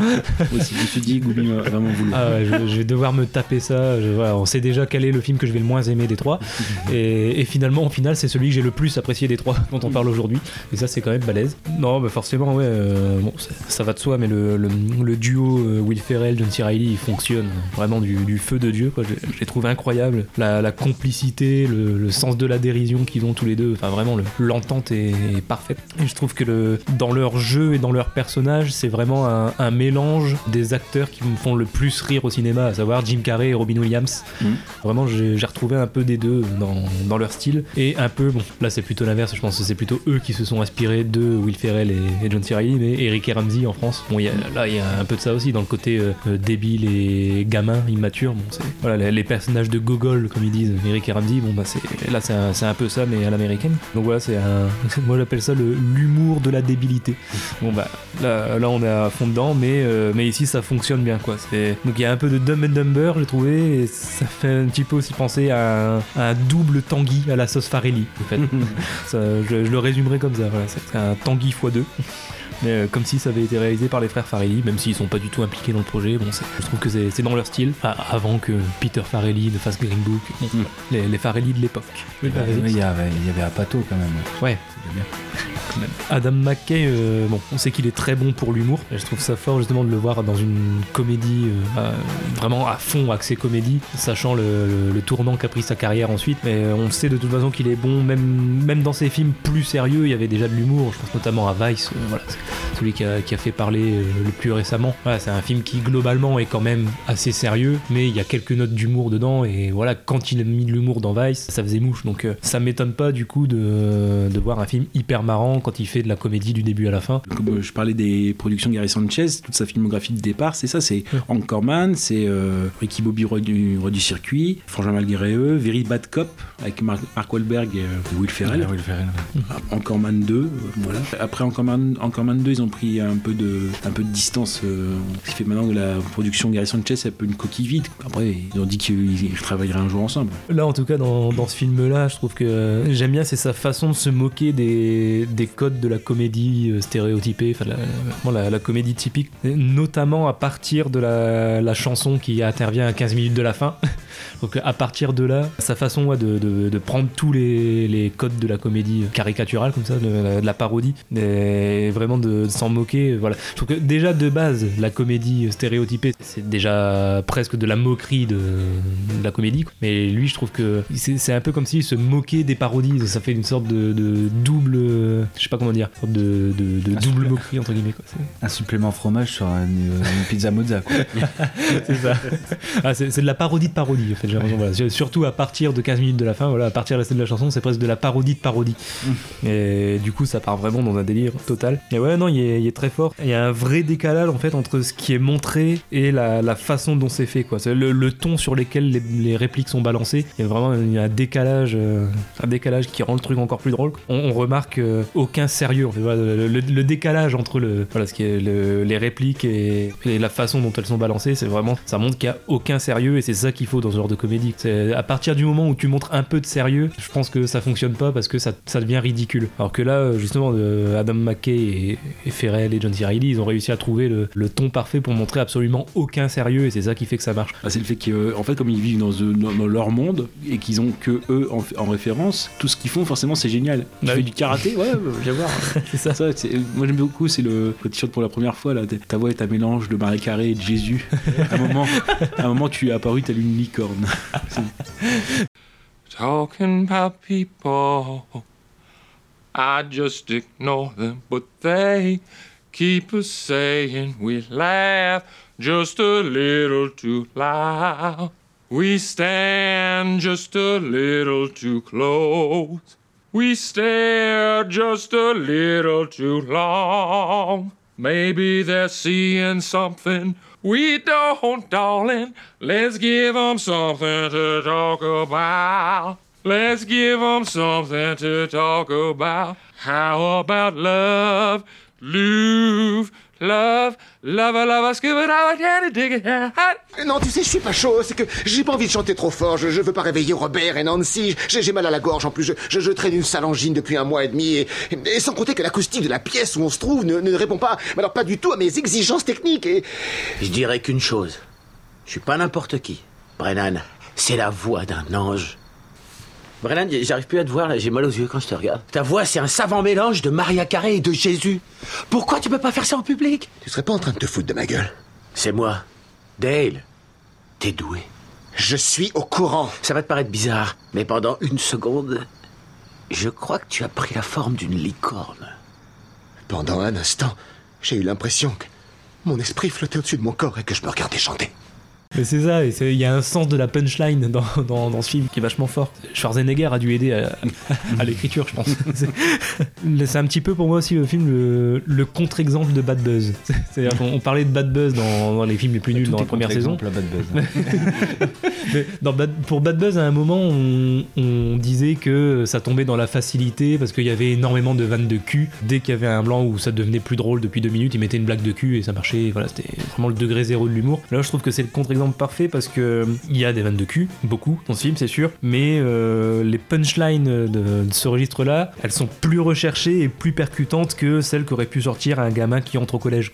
c'est- Il y a quand même plus de recherche derrière et voilà, on sent que c'est- c'est pas un truc que tu aurais pu trouver comme ça en 30 secondes. quoi. C'est c'est quand même très réfléchi. Donc même s'il y a beaucoup de blagues de cul, là c'est moins dérangeant parce que c'est ça claque. Il y a- il y a- Non, sans jeu de mots. Ouais, ça a du fond, quoi. ah, ça va recommencer. Ah, putain, Tape dans le suis pas ta mère, c'est ça Ah, non, euh, bah, bon voilà, vous avez compris le... là où je voulais en venir. oui. Et, euh, et je voulais dire aussi un mot sur Adam Scott, qui donc joue Derek. Il m'a fait énormément penser avec son look et, et même euh, le- dans, dans son personnage et sa psychologie à Gaspard Proust. Ah, je pense que t'allais dire Adrien Brody aussi. Ah non. non, il m'a fait penser à, à Gaspard Proust et je trouve que ça colle très très bien euh, à ce personnage hautain qu'on a envie de bifler pour rester du coup dans le, dans le registre sexuel. La poésie. non mais euh, tu trou- trouves pas toi qui es fan de Gaspard Proust que... Si, c'est vrai, maintenant que tu te dis, oui, c'est vrai. Ouais. J'allais dire, je sais pas si c'est volontaire, bah non, en même temps c'est américain, donc je pense qu'ils en ont rien à foutre de Gaspard Proust. Ah, voilà. Puis ouais, il y a le- aussi le, les références, bien sûr, qui, qui font plaisir. On t'a cité Will Hunting, euh, bon, les références au film de Romero aussi, le, le petit passage zombie. euh, Ça va pas mal de références comme ça, euh, très second degré, qui font plaisir à voir. Et parce que c'est totalement assumé, quoi. Voilà, c'est pas juste un simple clin d'œil comme ça à la va-vide. Bon, c'est pas, c'est des vraies scènes euh, complètes, totalement assumées. Voilà. C'est pas juste une petite vanne, quoi. Je veux dire, quand c'est une référence à Will Hunting, bon, bah, toute la scène, tout un monologue qui fait référence à ça, le passage de Romero, pareil, c'est pas juste un plan de 3 secondes. Toute la scène, elle est euh, parodique de- des films de zombies. Bon, Voilà. Et toi, euh, Kaza Bah, que rajouter après tout ça Euh, Non, non, Rien, j'ai eu un peu plus de réticence euh, sur ce film, notamment pour l'humour de Will Ferrell. En fait, j'ai préféré, j'ai préféré son humour dans justement le dans Very Bad Cops. D'accord. Enfin, dans Very Bad Cops, il joue un, bah, un flic euh, super bon, bon par contre très, euh, très coincé, mais qui sort avec euh, une bombe qui est jouée par Eva Mendes. Et il lui dit mais t'es moche. Et tout le monde dit mais ça arrête, elle est trop. trop- Bah voilà, ça m'a ça m'a plus fait rire dans dans Very Bad Cops. Mais euh, oui, donc j'ai eu très peur au début. Par exemple la scène euh, ouais du repas, bon c'est très lourd. Enfin, j'ai trouvé ça très lourd. Mais après je trouvais justement que le film était euh, dans tous les cas, même si on n'aimait pas l'humour, tout était rattrapé par la réalisation d'Adam McKay. Enfin vraiment on est emporté grâce à la réalisation d'Adam McKay. Mais après euh, tu l'as très bien dit, euh, Gooby. Mais c'est grâce à Adam McKay que j'aime ce film. Après John C. Reilly parce que John C. Reilly quand on le voit, enfin il a, il a une énorme palette de, de, de jeux quoi. C'est incroyable. Enfin tu, le- tu, le- tu le vois dans ça, puis après tu le vois dans The Lobster. Ouais, justement, Ouais, je, The Lobster, ouais. je- je me rends compte qu'on fait deux films avec John C. Reilly dans la même émission. Ah ouais, ouais. Une belle Alors, coïncidence. mais- et ouais, dans un rôle complètement différent. Ah ouais, ouais, totalement. Enfin, voilà. Ah oui, c'est pour ça que j'adore cet acteur. Je l'ai- vu euh, peut-être dans 5-6 films différents. Alors que Will fois- Ferrell, lui, il a plus un rôle. euh, Enfin, il, est, il est capitonné dans son rôle de. euh, bah voilà. Ouais, il est, Comique, il est- quoi, il est mais- humoriste. hein, Ouais, mais il a son style à lui. Il a Ouais, un ouais. style bien particulier. Ah oui, oui, c'est Sympa, mais j'ai préféré Very Bad Cop. sûr. Ok, John C. Reilly, euh, bon, quand tu le vois là-dedans et dans Les Frères Sisters, bon, c'est Oui. pas, c'est pas vraiment le même homme. Quoi. Ouais, ouais, ouais, c'est sûr. c'est sûr. Non mais c'est, on voit quand même qu'il y a une progression. Parce que quand tu dis ouais par exemple oui ça rappelle pas Bad Buzz parce que Bad Buzz c'est, ça fait beaucoup en fait de mini sketch Ouais. qui manquent de liens en fait les uns avec les autres. Là bon il y a quand même euh, un peu découpé en, en scène etc. Ça y a pas de souci mais euh, ils ont du lien en- entre elles, elles ont du sens. Je sais pas bah, même la montée euh, avant la scène du dîner bah, c'est quand on le voit arriver, euh, on voit arriver euh, Will Ferrell et sa mère. Puis quand Will Ferrell il est dans le siège arrière. c'est comme un, comme un gamin, puis c'est là où on voit le. ouais, tu peux m'appeler Dragon, tu peux m'appeler Faucon de nuit. Oh, Il y a une scène que j'ai quand même trouvé trop, trop lourde ou trop bof pour moi. C'est- là, ça a été ma, ma limite. C'est la fameuse scène où il pose ses couilles sur, le, sur le, la batterie. Ouais. euh, Bon, c'est là, Des couilles, des couilles à 20 000 dollars. Ouais, quand même. La prothèse, euh, fait 20 000. 20 000 Euh, on peut dire qu'il s'est fait des couilles en or. Ouais, si vous voulez avoir, la- si vous voulez avoir la- le, le prix de la peau, de la peau des couilles. ah désolé, je suis fier de moi pour cette vanne. Là, il y a combo en plus. hein. Non, mais la, la prochaine fois, on va faire un podcast sexo plutôt. Parce que... Sexo et l'humour, parce que là. euh, Bon. Oh putain. C'est le préféré C'est c'est vraiment. Est-ce que c'est vraiment Will Ferrell qui chante? C'est Will Ferrell qui chante, c'est John Cirelli qui euh, est à la batterie parce que c'est sa propre batterie. Waouh Euh, Sur le plateau. Eh ben c'est tout à leur honneur. Euh, honneur, pardon. pardon, on fait on enregistre en anglais après c'est pour ça. je- Pardon. On va passer justement à vos, vos scènes préférées puis on, en, on y reviendra après. C'est dommage parce qu'on l'a déjà dit, mais euh, moi c'est la scène, euh, c'est tout bête, mais le- la blague de William Ting. Ah oui, oui, oui. Non mais ouais, puis il y a la petite pause. Non mais ça c'est William Ting et là on s'attend à une petite rupture ou. Non, non, non, non, fait, c'est euh. Et c'est comment s'appelle votre pote? Ah Ben Affleck. c'est surtout ça, c'est surtout la chute que j'adore. ouais. Voilà, ça m'a fait, ça, ça m'a fait bien rire. Donc voilà. Et toi, Goubi? Ça, je vais paraître hyper bof encore une fois. mais- Ah, c'est la scène de l'entretien d'embauche. euh, ouais, voilà, la scène du prout. Avec cette gamme. ouais. C'est con parce que d'habitude l'hu- l'humour prout, euh, normalement ça me fait plus rire. C'est pour ça par exemple que j'ai du mal avec Adam Sandler. Voilà, pour, rien que pour vos cheveux. Euh, le- L'humour euh, pipi caca prout, euh, ça, ça me fait plus rire. Mais là, la façon dont ça a été amené là et la façon aussi dont c'est joué par Ferrell et John C. Reilly, bon dans cette scène là j'avoue un, un petit rictus m'a échappé. Bon, on le mettra en extra audio. euh. En fait, je cherche à engager des gars dont je supporterai la présence en gros 12 heures par jour. Vous avez l'air d'être des mecs cool. Vous avez les mêmes cheveux que moi, le smoking pour un entretien. Je trouve ça marrant, hein, c'est ironique, j'ai saisi. En quelque sorte, vous pointez du doigt le côté formel de la chose, c'est à mourir de rire. Alors, euh, ça roule, les gars. Vous êtes engagés, vous êtes pris, ok? Sauf si vous êtes les mecs les plus graves que j'ai jamais vus, mais on dirait pas. Génial.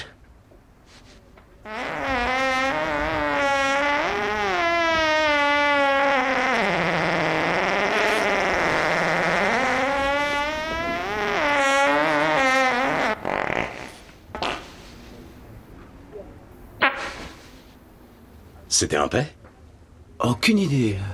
Je le sens. Sur ma langue. Hmm, Bon, d'accord, pour être honnête, j'ai vraiment pété. Bon, c'est de l'oignon, ça. Oignon et ketchup. Ça fouette.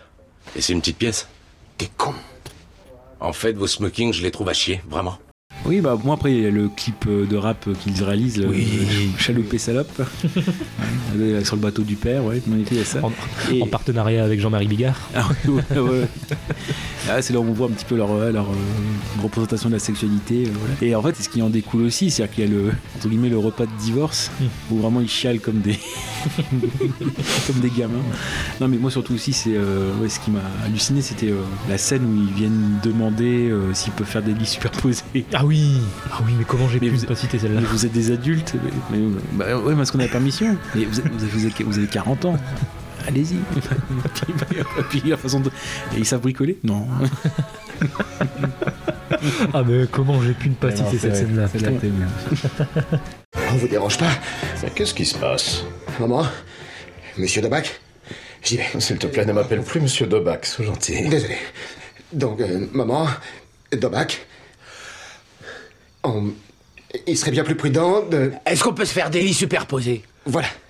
Pourquoi vous êtes couvert de sueur On a super bien étudié la question, les livres sont boîtés à la perfection. Et comme ça, dans notre chambre, il y aura tellement plus d'espace pour toutes nos activités S'il vous plaît, dites oui. Vous n'avez pas besoin de notre permission pour superposer vos lits, vous êtes adulte.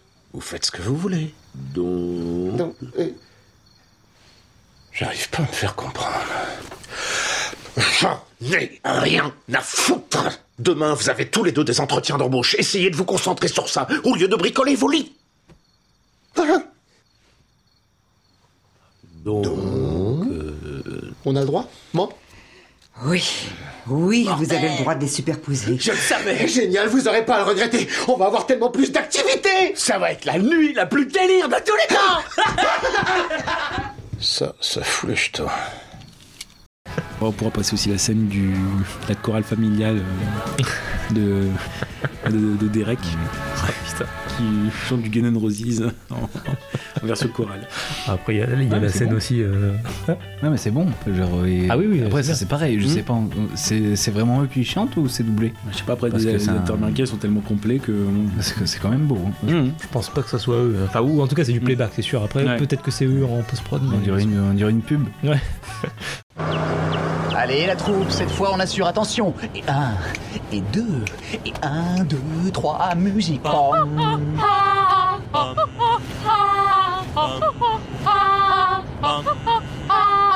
She's got a smile that it seems to me reminds me of childhood memories where everything was as fresh as the bright blue sky. Allez, Tommy, c'est toi l'aîné, impressionne-nous, c'est parti. She's got eyes of the bluest skies as if they thought of rain. I hate to look into those eyes and see it now. Joli vibrato, ça c'est fait. On t'écoute, Alice.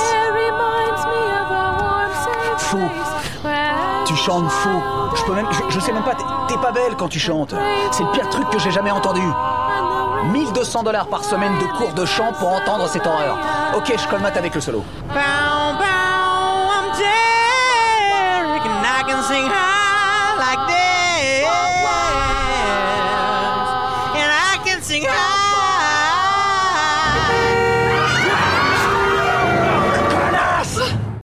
Après, sinon, je pensais aussi à la scène. Alors, pareil, c'est encore bof, mais tant pis. Euh, de toute façon, je cite, je cite que les scènes bof, mais en même temps, ce film le veut. Euh, la fameuse scène où John C. Reilly, enfin Dale, euh, se tape la femme de Derek euh, pendant le repas. Tous les stratagèmes qu'il trouve pour se cacher. non, non, mais elle se sentait pas bien. bon, voilà, bon là, faut, faut la voir. C'est dur à expliquer comme ça, faut la voir pour comprendre ce qui est drôle. Mais là, pour le coup, c'est un humour visuel, donc c'est chaud d'en parler en podcast audio. mais- Et juste dire pour l'anecdote, il y a donc cette fameuse scène où euh, la scène du, du dîner au tout début où euh, la mère donc a euh, soi-disant une sauce secrète qui en fait est un mélange de, de ketchup et de mayonnaise. et en fait, Heinz en 2018 a sorti ce qu'on appelle le mayo shop. Donc euh, ils ont, se sont inspirés du film pour sortir cette fameuse sauce. Sauce fantasy. Voilà. Waouh. Bon. On a une petite euh, recommandation euh Ah oui. Ah bah voilà, donc on a fini pour euh, Frangin malgré eux. Parce que Goubi, euh, Goubi, t'as t'as- t'as pas, t'as pas parlé de ta recommandation Bah, personne ne l'a fait pour l'instant. si. Bah moi je l'ai fait avec Heure. Ah oui, mais ça, c'est parce qu'on en, on en a On en a parlé, parlé. déjà pendant. euh, Ouais mais ouais mais tu m'as tué ma, ma recommandation. Non mais tu peux en parler. euh, Ouais, tu peux en plus- parler plus en détail. Mais Ah bon bah, bah, du coup, vas-y, c'est toi qui as commencé, donc euh, fais ta reco maintenant en premier. Ah mais, je- mais c'est bon, je suis à Heure, moi j'ai j'ai- j'ai Donc- fini, j'ai Ah, parlé. euh, moi. bon, bah. J'ai expliqué pourquoi c'était un prolongement de Heure et que Oui. euh, voilà. Ok. Bah, euh, donc Et la j'en ai reco de parlé Casa. avec euh, Heure et tout, euh, avec euh, Scarlett Johansson, j'en avais déjà parlé. euh. Ah, voilà. Et avec euh, Gravelax, du coup, pour notre reco, on a choisi de, de pour, vu que c'est un épisode Movieland, de prendre une recommandation qui se trouve dans la même zone sur la carte Movieland. Voilà, Euh, la zone dans laquelle on a trouvé notre film sur la, carte de Movieland. On a voulu prendre un film qui se trouve à peu près au même endroit, donc qui a la même thématique à peu près. C'était moi le deuxième. Alors, euh, pas loin de, de Un jour sans fin, sur la carte de Movieland. J'allais céder à la facilité en prenant Retour vers le futur, vu que c'est l'une de mes sagas préférées. Voilà. Et puis finalement, non, c'est trop simple. C'est trop simple de, de parler ça. Du coup, j'ai pris un film dont on parle un peu moins La machine à explorer le temps. La première version, pas le, la nouvelle adaptation qui a eu au début des années 2000, donc c'est celle de 1960 par euh, George Pal. Voilà, donc euh, adaptation du, du roman de H.G. Wells, sorti au, au début du siècle dernier. Donc la machine à explorer le temps, euh, pour faire simple, euh, bah, c'est un mec qui voyage dans le temps, hein, écoutez. pour faire simple, c'est un scientifique qui, a- qui invite, oui bien sûr. Bah, euh, il invite d'ailleurs des, potes à lui, donc euh, mon, lapsus est bon finalement. C'est un scientifique qui invite et invente. Il invite des amis et invente une machine pour voyager dans le temps. Et donc il va se retrouver euh, par accident très très très loin dans le futur, vraiment beaucoup trop loin. Donc euh, de mémoire, je dirais peut-être en 2000, euh, je sais plus, 2400 et quelques. Enfin, il y a plusieurs centaines d'années en tout cas qui passent. Donc il se retrouve vraiment dans un futur extrêmement lointain. Et c'est ça aussi qui m'a qui m'avait beaucoup plu dans ce film, c'est que c'est rare. On, souvent dans les films futuristes, on est dans des futurs assez proches, parfois quelques dizaines d'années, mais par contre c'est extrêmement rare d'avoir des films qui se passent dans un futur extrêmement lointain, de, vraiment de plusieurs centaines d'années sur la planète Terre. Voilà, en tout cas quand ça se passe dans des futurs extrêmement lointains, c'est souvent sur d'autres planètes. Voilà, donc avoir déjà un film qui se passe sur Terre dans plusieurs centaines d'années, je trouve ça assez original. Et pour l'époque, euh, je trouve que le film a plutôt bien vieilli en fait. À part euh, au début, euh, cette fille a une séquence qui a mal vieilli, ce serait euh, justement le moment où il est en train de voyager dans le temps. Bon voilà, il y a toute une scène notamment, euh, on, en parle régulièrement avec Kaza, une scène d'éruption volcanique euh, qui arrive à un moment. Bon, effectivement, ce moment-là, peut-être moins bien vieilli, on voit trop le côté euh, maquette, euh, voilà.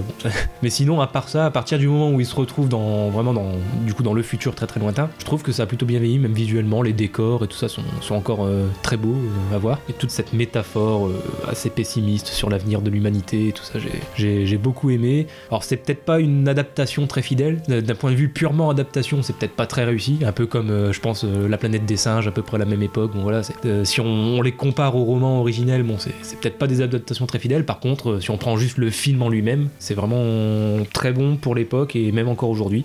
Pour le coup, le, remake qu'il y a eu au début des années 2000, lui, euh, à l'inverse, c'est peut-être euh, si on prend le film en lui-même, est peut-être moins bon. Par contre, d'un point de vue adaptation, il est peut-être un peu plus proche de, ce qu'était le roman à la base. Donc euh, les, deux sont intéressants à voir quand même, même si j'ai beaucoup moins aimé le, celui des années 2000. euh, les deux sont peut-être intéressants à voir quand même. L'un pour le, le côté très bon film et l'autre pour le côté très bonne adaptation. Enfin, très bonne, meilleure adaptation en tout cas. Voilà. Donc euh, Reco, la machine à explorer le temps. D'accord. Bon, bah moi, c'est, j'étais vraiment très proche. Alors, ma recommandation, ça aurait été forcément juste à côté Ricky Bobby, roi du circuit. Euh, franchement, je, je le conseille fortement avec euh, bon, Will Ferrell, John Cerelli qui sont déjà là, euh, Sacha Baron Cohen dans le rôle du, ouais, du pilote français Jacques Perrier. Voilà. Oui, mais sinon, non, j'ai préféré plutôt, en effet, euh, bah, moi aussi découvrir. Et il y a un plus petit film à côté, mais qui est dans le même esprit, qui est donc une année avant, c'est Les Rois du Patin, Blades of Glory, donc de 2007, de Joss Gordon et de Will Speck, donc qui ont fait plus tard euh, une famille très moderne et euh, Joyeux Bordel avec Jason Batman et Jennifer Aniston, par exemple. Donc ça raconte, en effet, l'histoire de deux patineurs olympiques, donc Chaz Michael et Jimmy McElroy, donc qui sont adversaires de toujours, mais disqualifiés de toute compétition officielle depuis quelques années après s'être battus en public sur le podium. Donc ils ont l'occasion unique de participer à nouveau à un tournoi international, mais pour cela, ces deux rivaux historiques doivent patiner ensemble. Voilà. Et donc le partenaire donc de Will Ferrell, Will Ferrell c'est donc Chaz euh, Michael, qui est plutôt un patineur sensuel à l'impro, il fait l'amour euh, avec le public. voilà, c'est ce qui lui amène euh, beaucoup de points. C'est John Hayder qui était connu aussi pour Napoléon Dynamite. Oui. Il y a souvent la scène où il danse, etc. Et qui lui, par contre, voilà, est un orphelin qui a été adopté par un milliardaire qui a fait fortune dans les courses de chevaux, mais qui a pour habitude de- d'adopter les petits prodiges euh, pour le tennis, pour euh, la boxe, pour la gymnastique. Donc euh, au début, on voit un reportage sur lui, on voit un gamin euh, qui boxe et qui se prend. bon, il a pas dans la tronche. Voilà, il, doit rapporter des résultats, donc il a un style plus rigide, plus classique. Comme je vous dis, il a, c'est vraiment deux, antago- deux antagonistes. On a bah, un petit peu le même schéma que dans Step Brothers finalement, parce que, enfin Benjamin malgré eux, parce que au départ ils ne s'aiment pas et puis ils doivent s'u- s'unir face à un projet commun. Et donc avoir deux styles comme ça différents, donc non seulement bah, c'est ce qu'on voit, c'est-à-dire conjuguer deux styles, un style plus sensuel, euh, voilà, parce que pareil, euh, Will Ferrell dedans c'est un patineur qui a plusieurs domaines euh, à son registre. hein, voilà, il a, fait un porno par exemple, L'homme de glace arrive. Euh, il a aussi euh, un recueil de poèmes. Laissez ma poésie vous pénétrer. Voilà. Et euh, bref, oui, voilà. Donc ils se, remettent d'accord. En effet, ils se retrouvent trois ans et demi après. Et finalement, ils sont pris sous la coupe de Jimmy qui s'est fait virer parce que ils ont dû partager la médaille d'or. Lui, avant, avait, entraîné des couples, mais il était trop extrême.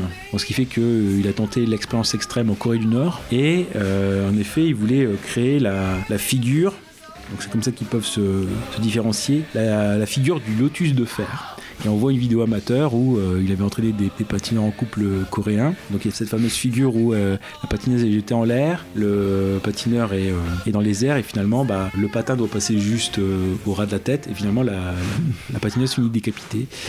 Donc Donc il a dû arrêter euh, l'entraînement. Vraiment ils veulent tenter ce- cette figure, surtout qu'en face ils ont un, frère et une sœur qui patinent ensemble, alors qui sont affreux quoi. C'est euh, les euh, Strands et Fairchild, donc qui sont Will Arnett et Amy Poehler, donc qui sont frères et sœurs, donc qui sont déjà en couple dans Aristide Development, la série avec euh, Jason Batman, mais euh, comment dire ils sont donc là les stars du patinage artistique en couple dans la ville entre guillemets, eux sont, déjà mariés ensemble. Et en fait pareil ils sont eux aussi sont orphelins, les parents sont morts dans un accident de voiture et tiennent Leur sœur Cathy, jouée par euh, Jenna Fisher, que vous connaissez peut-être pour The Office, c'est Pam. Ah oui, Voilà, tout simplement. Ils en ont fait euh, leur esclave euh, des basses besognes, entre guillemets. Ils ont un fort à faire face à ces concurrents qui sont complètement immoraux, envoyés, Jenna Fisher entre les deux pour former la zizanie entre eux, parce que voilà, les, dra- les, les draguer, etc. Surtout que bah, dedans, ce qu'on voit, Will Ferrell, c'est complètement un sexe addict. Donc il y a une, une scène où elle doit jouer une sexe addict.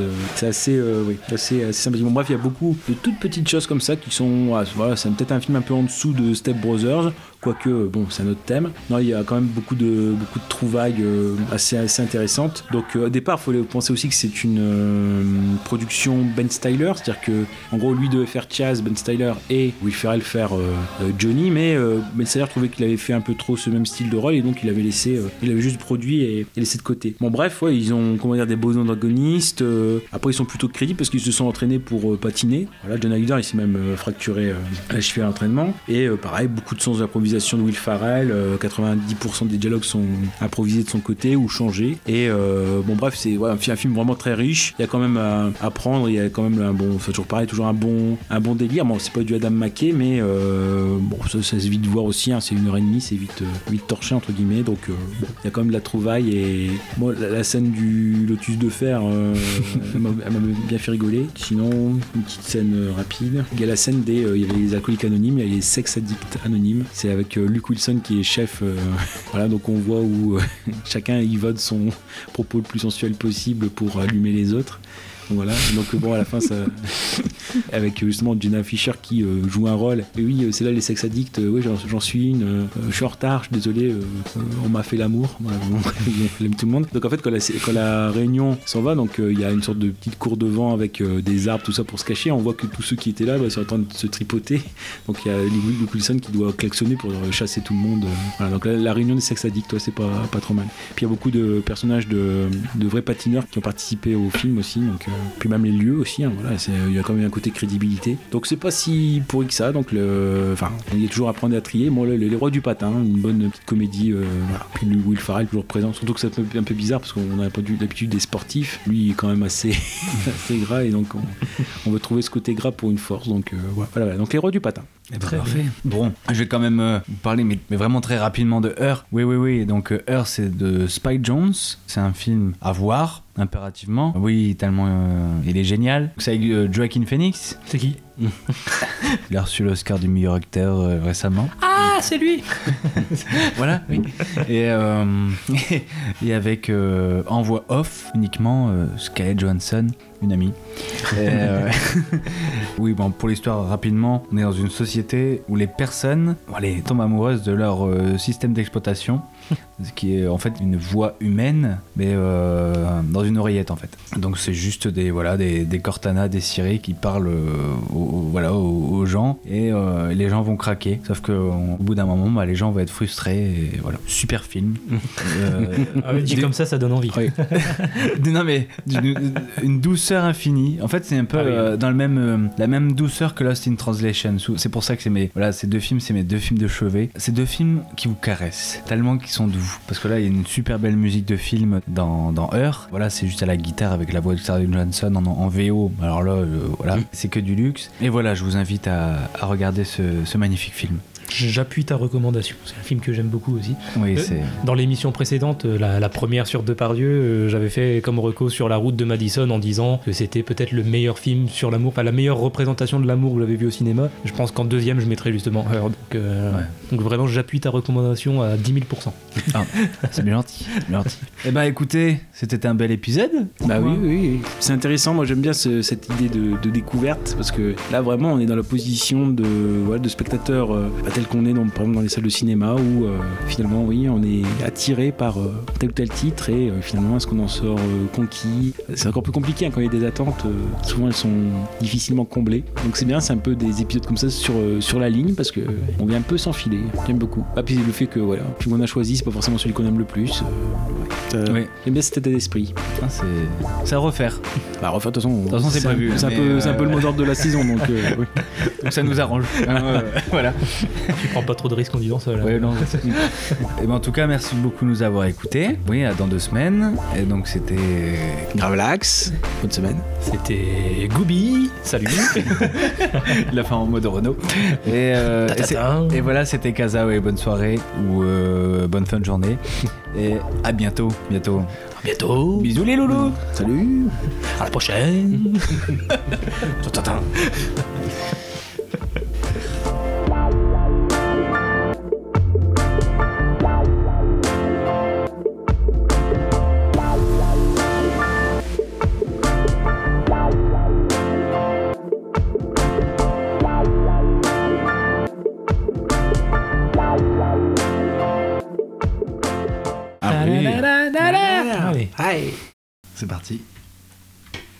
Bah alors finalement c'est qui C'est pas toi Bah non, c'est Gravelax. Ah, c'est moi Non. Ah si, c'est ton jeu. Ah oui, non mais on avait dit une chacun, il a déjà présenté Depardieu.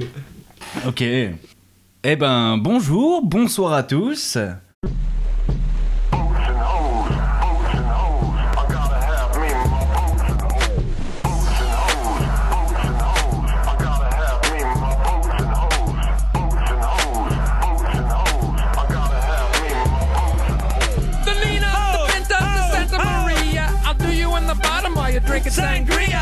Nachos, lemon heads, my dad's boat. You won't go down cause my dick can float. We sail around the world and go port to port. Every time I come, I produce a quart. Put on your life vest, let's jump anchor. There's a nice lady who I like to swank her. Deadly